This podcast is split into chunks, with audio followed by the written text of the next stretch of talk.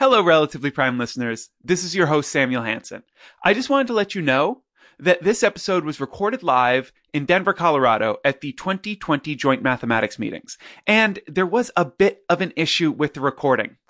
That issue being that about the first half of the show didn't end up being recorded properly.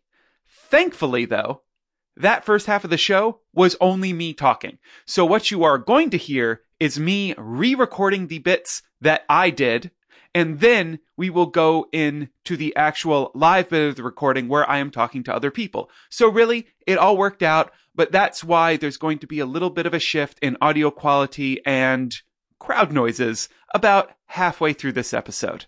But I promise you, it's a fun one. So, without further ado, let's get to it.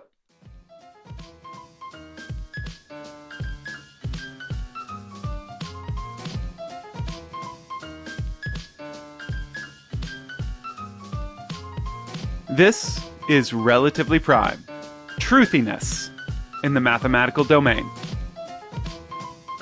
I am your host, Samuel Hansen. So, truthiness was this idea that was originally put forward by Stephen Colbert on his show, The Colbert Report. And really, what it is trying to mean is this idea of something that we feel should be true, but isn't? Or maybe it's this idea of the stories that we tell without actually fact checking it. Really, it can mean a lot of things. What I'm trying to get it to mean here on this episode is this idea of the myths of mathematics that we all share without really knowing whether or not they are fully true or that we know aren't true but still tell because we think they are good stories. And we got some of those, we definitely got some of those to share with y'all today. But before we get into that part, there's another bit of truthiness that I want to talk about. Specifically, we are here recording live in Denver, Colorado. This amazing city of the Mountain West that is growing and has all sorts of people moving into it. But it also has a history, a history that we do not talk about enough. And that history, that history is that we are recording this live podcast on the occupied land of the Arapaho and Cheyenne nations, land that was taken finally through violence in the Sand Creek Massacre. Also, Colorado is the current headquarters of the Southern Ute and Mountain Ute tribes. And if we are going to talk about the real truth behind the history of mathematics, I think it's important that we take a moment to really think about the real truth of the land that we are doing that on.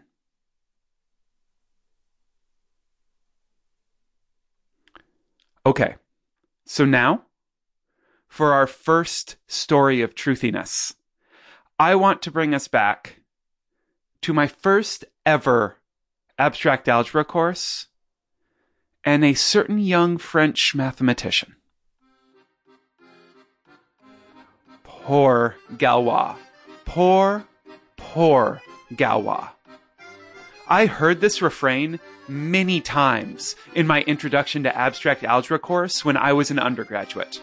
Our professor was very sorrowful over and very taken with the story of this romantic young French mathematician whose genius was not recognized and celebrated by those around him, and consequently, he got sucked into radical politics, which led him to dying too young in a politically motivated duel that somehow also had to do with the honor of a woman who may or may not have been of ill repute, but not before spending his last night furiously writing down the mathematics, which would build the foundation of the theory which would eventually bear his name. And my professor was teaching to all of us.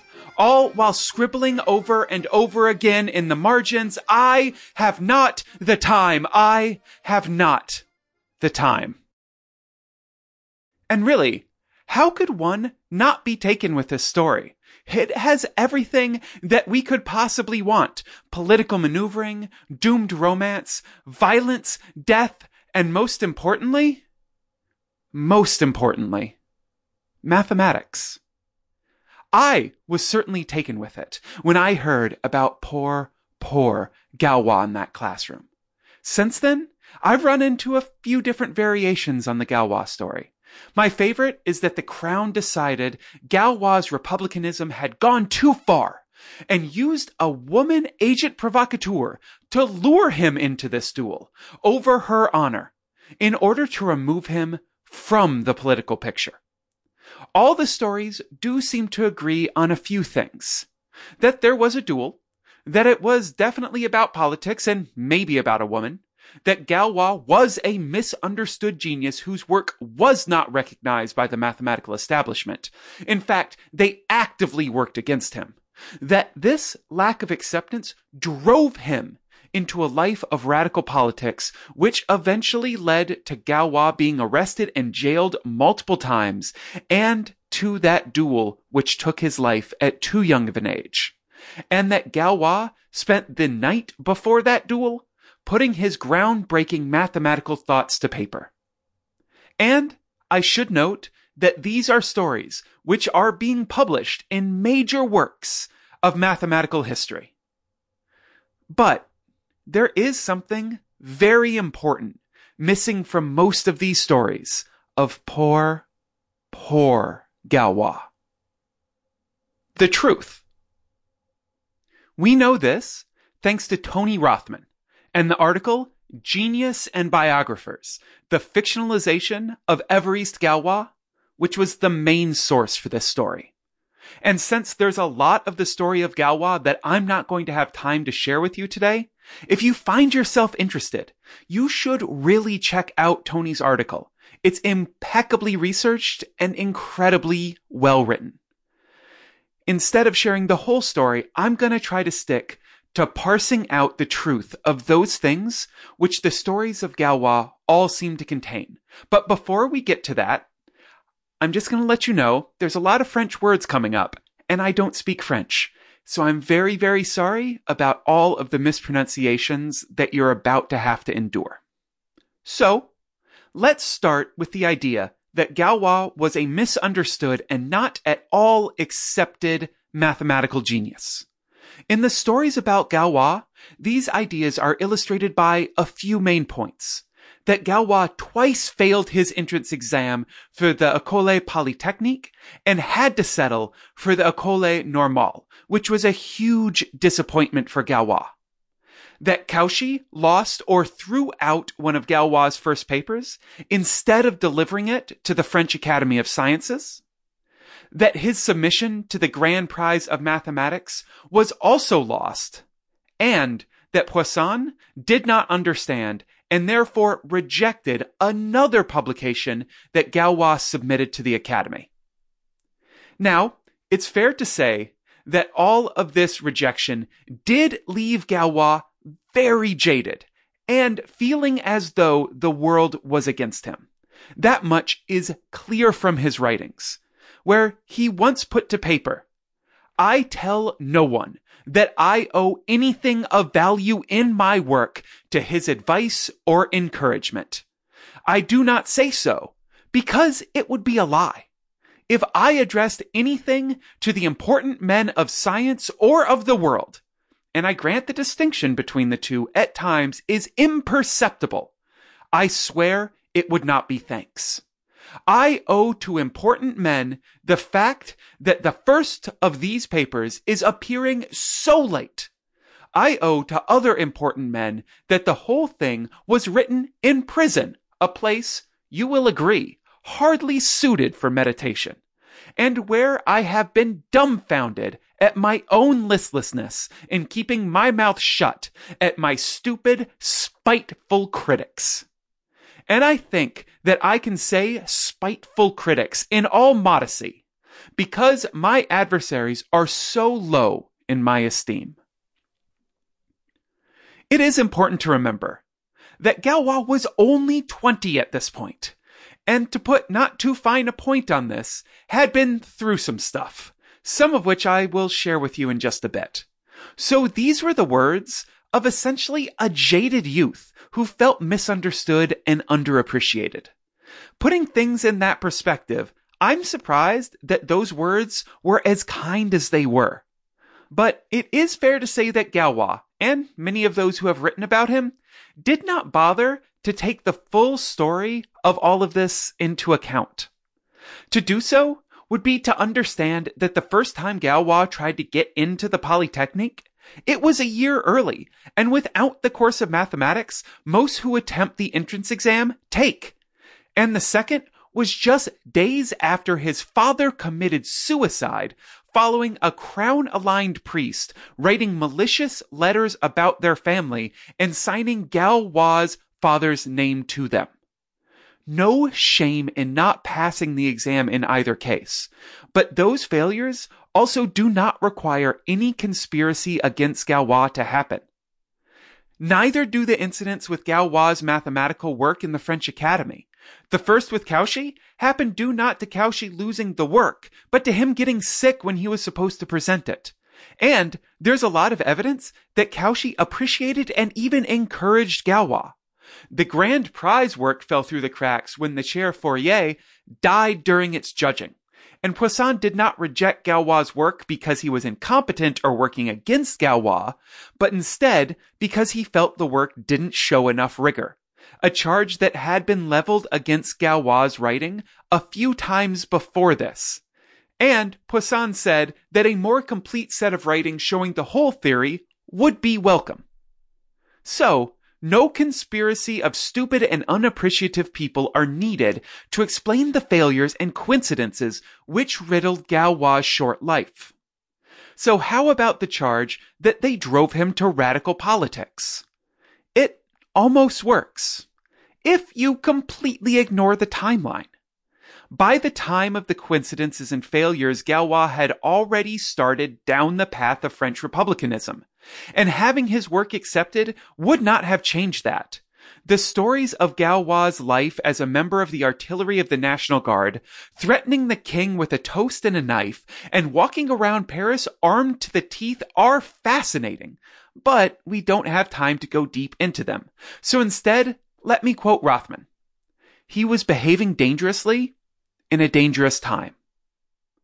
As for Galois' radical Republican politics being the cause of the duel which took his life, well, it's just another example of the people who told the stories which have stuck, either ignoring evidence or making it up in its absence.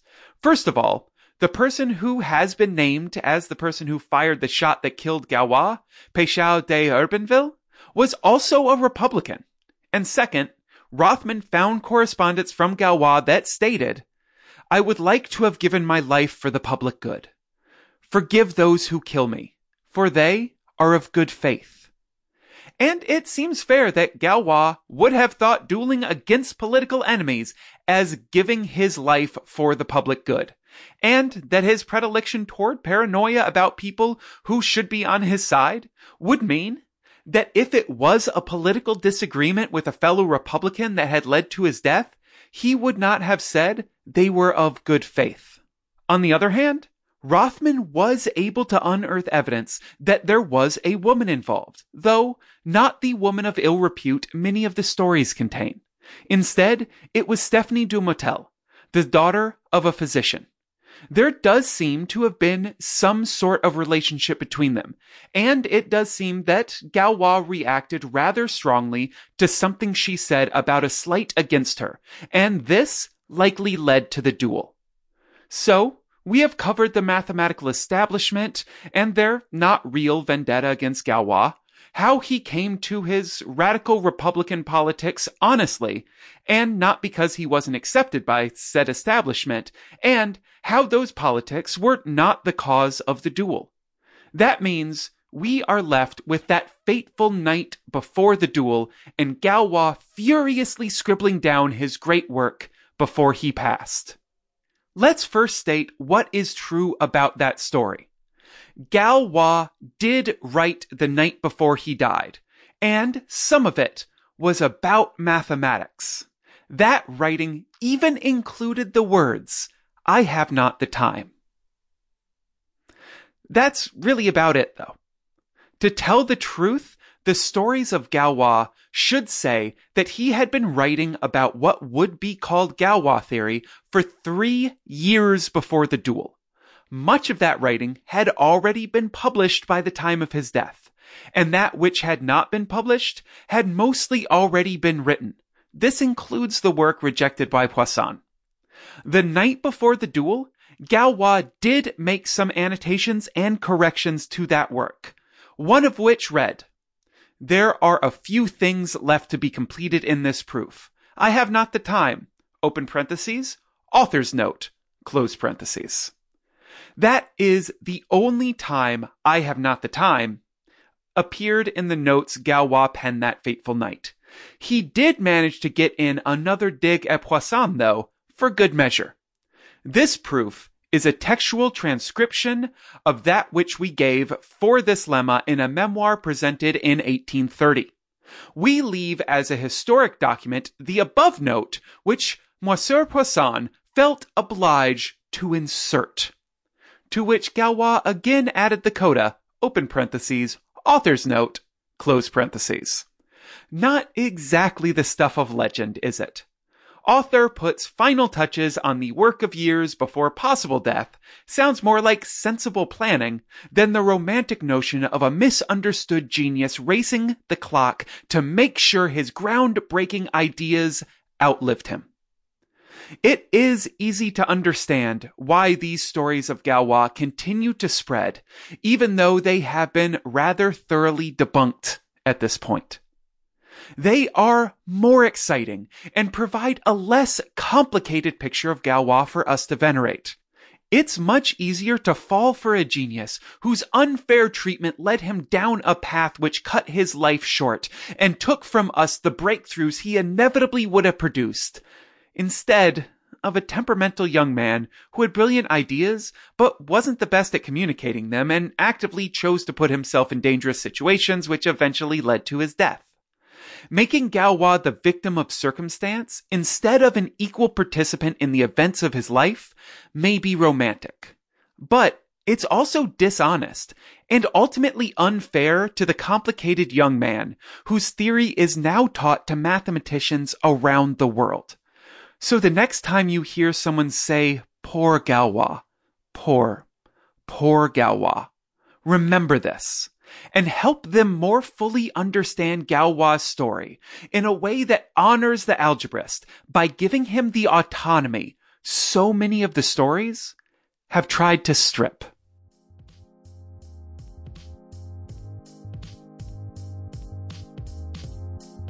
And now, let us go to the actual properly recorded in Denver part of this live podcast.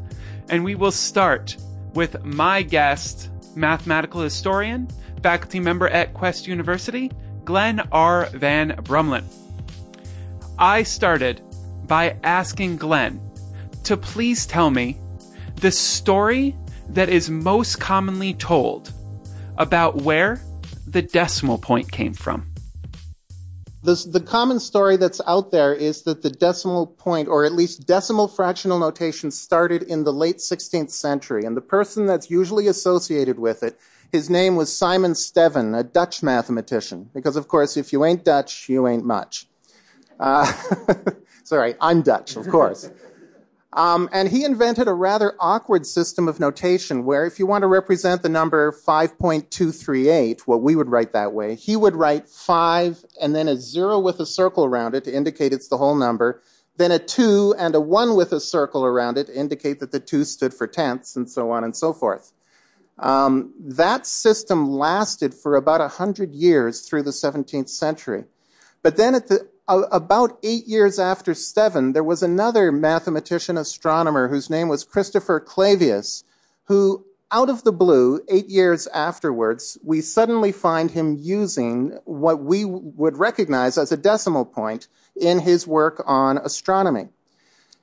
Clavius was not a progressive person. He was, he was very much in favor of the ancient Greeks. In fact, he's most famous now for defending Ptolemy against Copernicus, one of the last people to do that. Um, and so all of a sudden we find this table in Christopher Clavius in 1593 that has the decimal point, And it gets transmitted to people like Kepler and John Napier, the inventor of logarithms and so on. And over the 17th century, there's, there are all sorts of competing notations, and eventually Clavius's notation wins, but not until about the year 1700. And that's the story that you'll read in textbooks. Okay, so uh, what's the real story? um, this this was a bit of a shock in my research. I actually my my research is in ancient and medieval astronomy, um, and so I wasn't expecting even a year ago to have anything to do with this story. Um, but I've been working on the work of a 15th century astronomer you've never heard of called Giovanni Bianchini. Now, you've heard of Copernicus. Tell me you've heard of Copernicus. Okay. Copernicus lived around 15, in the 1540s, thereabouts. He relied for his astronomy on an astro- astronomer who'd lived in the previous century, whose name was Regiomontanus. Well, Regiomontanus was the dominant figure of the time, but it turns out that not everything Regiomontanus did was original to him. Um, the concept of copyright and plagiarism was a little bit different back then. In fact, um, a lot of what Regiomontanus did in astronomy, he actually got from this relatively obscure Italian astronomer, Giovanni Bianchini, uh, which I've been discovering over the last year or two. We know about Regiomontanus partly because he had the good fortune to have his works printed. The printed book started to happen a little too late for Bianchini. So people knew about Regiomontanus. They hadn't been aware of Bianchini. So I thought it might be interesting to study him. And so I was turning through these manuscript pages. They're not printed, they're handwritten. Um, and at one point, I turned a page, and uh, you could have knocked me over with a, with a feather because there it was in this table. It was Clavius's table, but it was 150 years earlier than Clavius. So when you, when you see that decimal point there, the, my, my first thought was, no, it can't really be a decimal point. He's just using it as a placeholder to do something else. But the more I looked into it and the more I found out what else Bianchini had done, sure enough, he has a full-fledged system of decimal fractional numeration. It happens to look precisely the same, and it's in exactly the same context as Clavius. Now, we're pretty sure, in fact, it's, it's basically a certainty that Clavius would have known about Bianchini's work. So we may have here another example of what you might refer to as plagiarism, but it's probably not an accurate term. So the true story is that the decimal point and decimal fractional notation actually started 150 years earlier in the late medieval period uh, with the work of Bianchini Clavius found it, brought it forward 150 years, and that's where it started to develop into the story we have today. Now, that's uh, absolutely fascinating. And as a librarian, I'm glad you were digging around in uh, the special collections archives. It's always always good to have people using using that. Uh, I, I was wondering, is there something about astronomy or the work that astronomers were doing that made it so that they were going to be more likely to be the ones who end up coming up with decimal fractional notation? Oh, oh yeah. How long have you got? Um, um, I've, I've, spent my career doing research on ancient uh, astronomy in particular, and it all comes down to trigonometry. Trigonometry is the most important mathematical subject that has ever existed, um, and I don't exaggerate. Um, the reason I, I'm, I'm, I'm, sorry, I got it. Uh, what about just basic arithmetic? Uh, we learned we we invented arithmetic in order to do trigonometry. Um, I mean, trigono- the reason I say trigonometry is so important is that it brings the ge- geometry and arithmetic together. The ancient astronomers wanted to try to control the heavens around them. They were the first people doing something you might call science, predicting a position of a planet, predicting an eclipse, something like this. Well, the Greeks had geometric models for predict for uh, for modeling the motions of these planets, but they didn't have the mathematical tools to be able to turn that into a quantitative prediction. And it was people like Hipparchus of Rhodes and Ptolemy, uh, Claudius Ptolemy, who invented trigonometry precisely to do that, to allow you to take a geometric model of a situation and then make a prediction based on it. So that is that's a, a great a great you know uh, trigonometry was never my favorite subject. This is this is just hard to hear that it's this important. Um, I'm so, sorry. so that's a great argument for trigonometry, uh, but what is it about trigonometry and then uh, astronomers that actually probably would have led to them thinking with decimal fractional notation? Okay. Well, in fact, for, for most of astronomy's history, uh, we, they didn't use decimal arithmetic. It was, uh, it was in base 60. And there's a whole long story behind that. Um, the ancient Babylonian mathematicians and astronomers um, had an alternating base system between base 10 and base 6. It probably goes back to some metrological things that go back 4,000 years. Um, and after, as time went on, the tens and sixes combined, and we ended up with a base system of 60. And of course, it's completely crazy to measure anything in base 60. Uh, by the way, what time is it? um, so, in fact, um, that Babylonian system found its way to Greece and found its way to medieval Islam and into Europe and it became the system of arithmetic that was just used in astronomy. It isn't the most efficient, but it's the system that was used and that everyone learned in universities. So the, the switch to decimals, you would think to us would be normal because we are so accustomed to it. It goes back to when we were very young. But in fact, a lot of the notions we learned when we were very young are historically rich and are not necessarily obvious. Um, so, in fact, it took astronomers more than a millennium to convert to base 10. Uh, they didn't feel that there was any reason to switch. The question never arose until Bianchini and his friends in the 15th century. So, how do you think that this story ended up getting lost? Because uh, Clavius? Clavius. Clavius. Yep. Because Clavius clearly knew about Bianchini. Bianchini's work. Uh, Mm-hmm. Uh, like it's it seems pretty clear that that's true. So at that point, other uh, other astronomers probably, and maybe some other uh, learned scholars, probably also knew that Clavius's work was not Clavius's work 1st Mm-hmm. so where along the line do you think that we ended up losing that connection? Uh, well, there's probably a couple of things going on there. First of all, um, a lot of scientists, what we would call today scientists in the midi- in the 15th, 16th century, they were part of a tradition of humanists. Um, and this started actually in the late 14th century, where there was a, an attempt to return to the wisdom of the ancient classics. So if you're reading Bianchini, for instance, uh, which I do almost every day, uh, it's my favorite thing. um, we know that he had Arabic works on his shelves, that he was getting a lot of his wisdom from, from the Middle East, but he would never quote it. It wasn't part of the tradition. You quoted the ancient classics. And Clavius is one of the last of these humanists. When you look at his works, he's not citing the way we do today. He is connecting his work through the names he mentions back to the wisdom of the ancients. And so, you know, Clavius isn't all that forthcoming. None of them were about precisely who they were relying upon. You have to infer that through various smaller clues.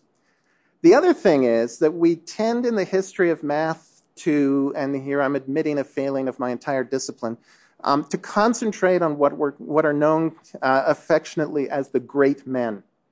We know about Newton. There's, uh, there's enough research about Isaac Newton to fill this room up to the top.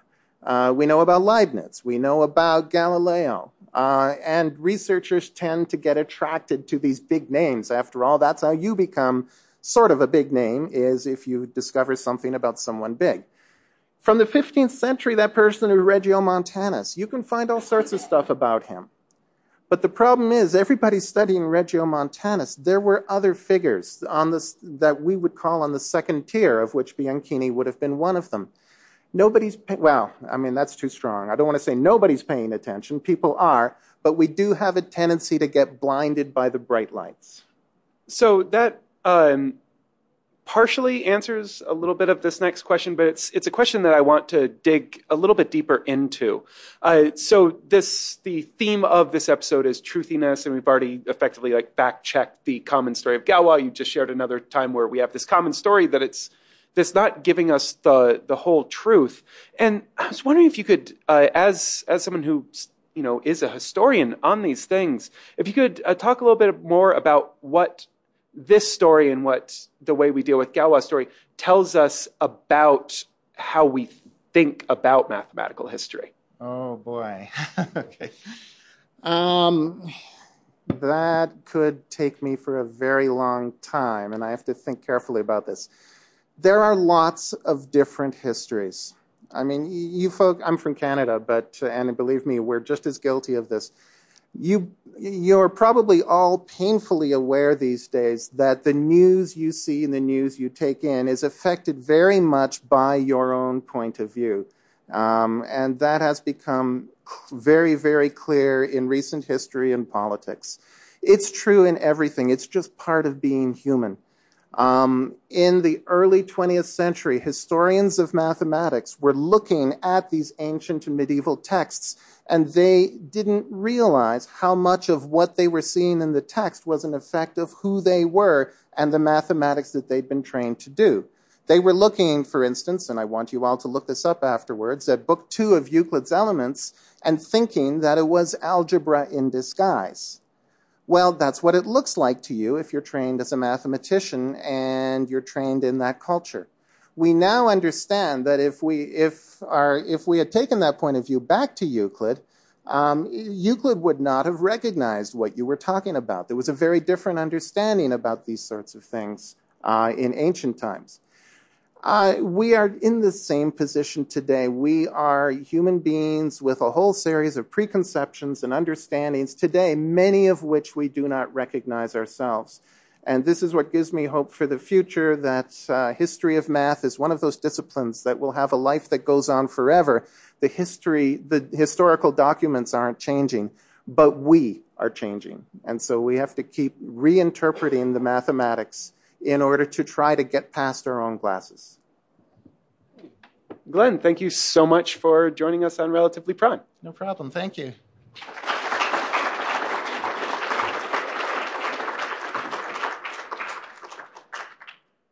Okay, so now we're going to play a little game. And this is the part where people in the audience get to participate. So uh, we're going to play three rounds of two lies and one truth. I know it's usually the other way around, but I thought this would be more fun. Uh, so if I, I'm going to need three total volunteers, uh, and remember, your voice will be recorded and this will be released. So uh, by coming up on mic, you are agreeing to that. Uh, so are there three people out there who would be willing to try this? Okay, I'll take you, you, and you.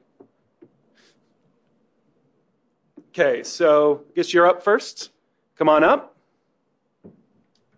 Okay, so I'm going to give you three statements. Okay. And you just have to tell me which one is the truth. Okay.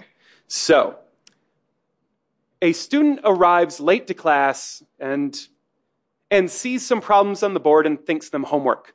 Little did they know, they were instead illustrations by the professor of open problems. The student ends up solving the problems and turning them in to the shock of their professor, leading to their homework getting published for the rest of the world to see. So that's statement one. Uh, statement two. In the most literal example of the truth hitting someone in the head, an apple's impact on the cranium provided Isaac Newton with the necessary inspiration to develop the theory of gravity. And statement number three, when in primary school, Gauss's very mean teacher set to his class the task of summing all the numbers from 1 to 100 together on slates. In just minutes, the mathematical prodigy Gauss completed the task not by simple addition, but by developing the finite summation formula n times n plus 1 all over 2. So, of those three statements, which one is the truth? Okay, I've heard all of them before, unfortunately um, in some context. I think the Gauss one is true. That's the one. I, I am very sorry, but that is not the correct answer. And also, I'm very sorry. I forgot to ask your name. Could you please? Oh, yes. Hi, I'm Hannah. Hello, Hannah. Uh, even though you. you did not get it correct, here are your prizes because those are really hard. I'm now going to tell the truth of these statements. Let's start with the false statements first. Uh, So Newton did claim that noticing that an apple always fell in a path perpendicular to the ground was a part of the inspiration behind the theory of gravity. There's no evidence that it ever hit him in the head. Sorry. Uh, and for the Gauss story, while there is plenty of reason to believe that Gauss was a prodigy, and that a biography published a year after his death does include a story where Gauss did quickly sum up a series, there is absolutely no evidence that it was 1 to 100 or that he derived the actual formula. And specifically, slates are like yay big, y'all.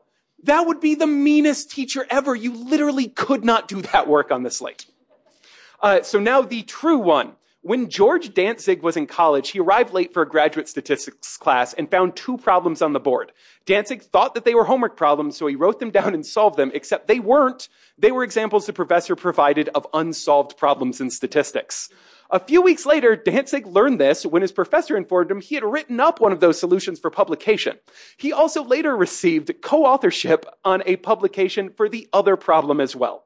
Uh, the part of the legend where the student was immediately offered a professorship based on the quality of the work, that part's not true. By the way, this is the only math legend that I know of that's actually in Snopes. hey, Hannah, thank you so much. Thank you. Come on up. Okay, if you could introduce yourself. Hi, I'm Steven. Hello, Stephen. Are you ready to play this game? Yes. Okay. So, first statement.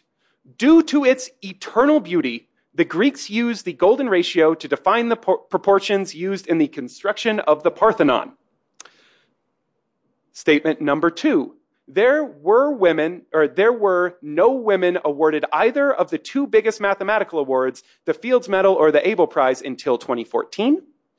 And the third statement, there is no Nobel Prize for mathematics because Alfred Nobel's wife cheated on him with a mathematician, and due to this, he always hated them. Okay, so I think the second one's the truth. It is, and it's also very, very sad. Uh, and undeserved, and we need to look at ourselves and uh, abolish the patriarchy. Right, Thank, you very much. Yes, uh, I will, of course, tell the story of the uh, of everything. Uh, Miriam Mir- Mirzakhani won the Fields Medal in 2014, and just last year, Karen Uhlenbeck won the Abel Prize. As far as I can tell, no woman has ever been awarded the Wolf Prize. Uh, so, as far as the false ones, uh, there is no Nobel Prize for mathematics. We all know this, uh, but it's not because uh, Alfred Nobel's wife cheated on him, uh, because Alfred Nobel never married. Don't know where that story came from. Uh, and as far as the golden ratio, uh, that story actually comes from 1959 when Disney released a short animation called Donald in Mathmagic Land about the beauty of mathematics. It was a huge hit and was a staple in US classrooms for years. Nine minutes of the cartoon, you can watch this on YouTube. Uh, nine minutes into the cartoon, Donald learns that the Parthenon was deliberately built to the proportions of the golden, golden ratio, as was the Notre Dame Cathedral, a bunch of other structures. I can't do a Donald Duck voice, I'm sorry, but says, boy, oh boy, oh boy. Uh, and since it came from Walt Disney, everyone assumed it was true, except it wasn't. Uh, and uh, this is a little bit of editorializing from uh, Rob Eastaway. Disney was using the same artistic license that he used in all of his adaptations of traditional stories. Okay, so we have one more, and if you come on up. Hi, I'm Catherine. Hello, Catherine.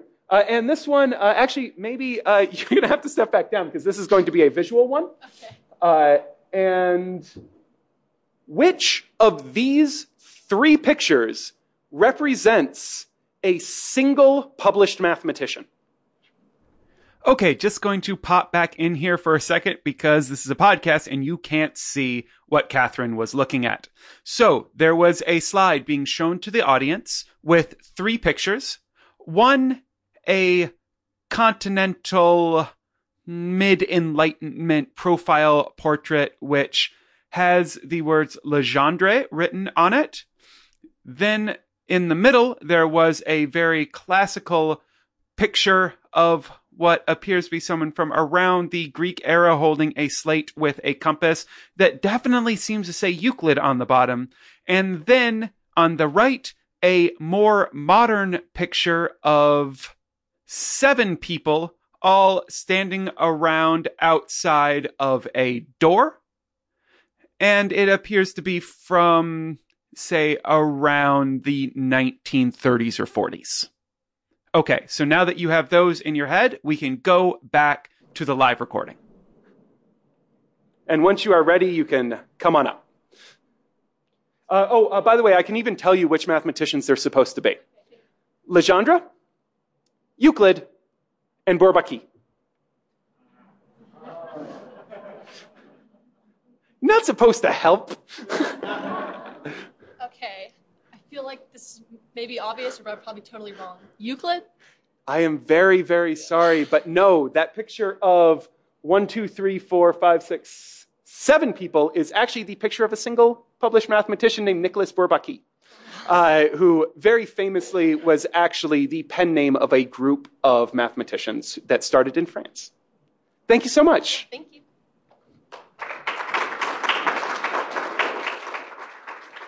So I bring this up because those first two pictures were used in mathematical texts for centuries to represent Legendre and Euclid. So that picture on the left is French politician Louis Legendre, and the person in the middle is Euclid of Megara, I believe.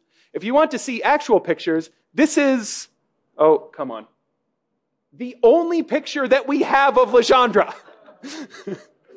it's a caricature, and I don't blame them for using the wrong picture. I don't think that you're going to, this would just scare people. Uh, and this is Euclid of Alexandria, the Euclid that we all think of as being, you know, the father of uh, geometry, but had the exact same sort of thoughts about plagiarism and copyright that we were talking about earlier. And uh, there's a pretty decent chance that uh, most of that was borrowed work, at least from my understanding. Uh, so I want to thank everybody so much uh, for coming and listening to this live episode of Relatively Prime. And I will close this, as I always do, by wishing y'all a matherific month, y'all.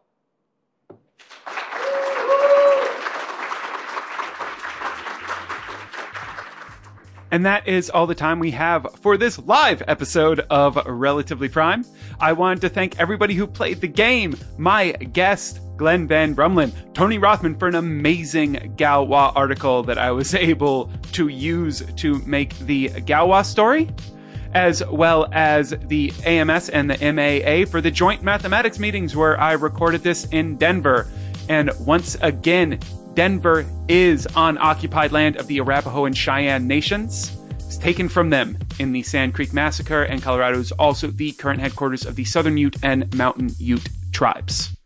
And I am recording this on the occupied land of the Anishinaabeg and Wyandot tribes.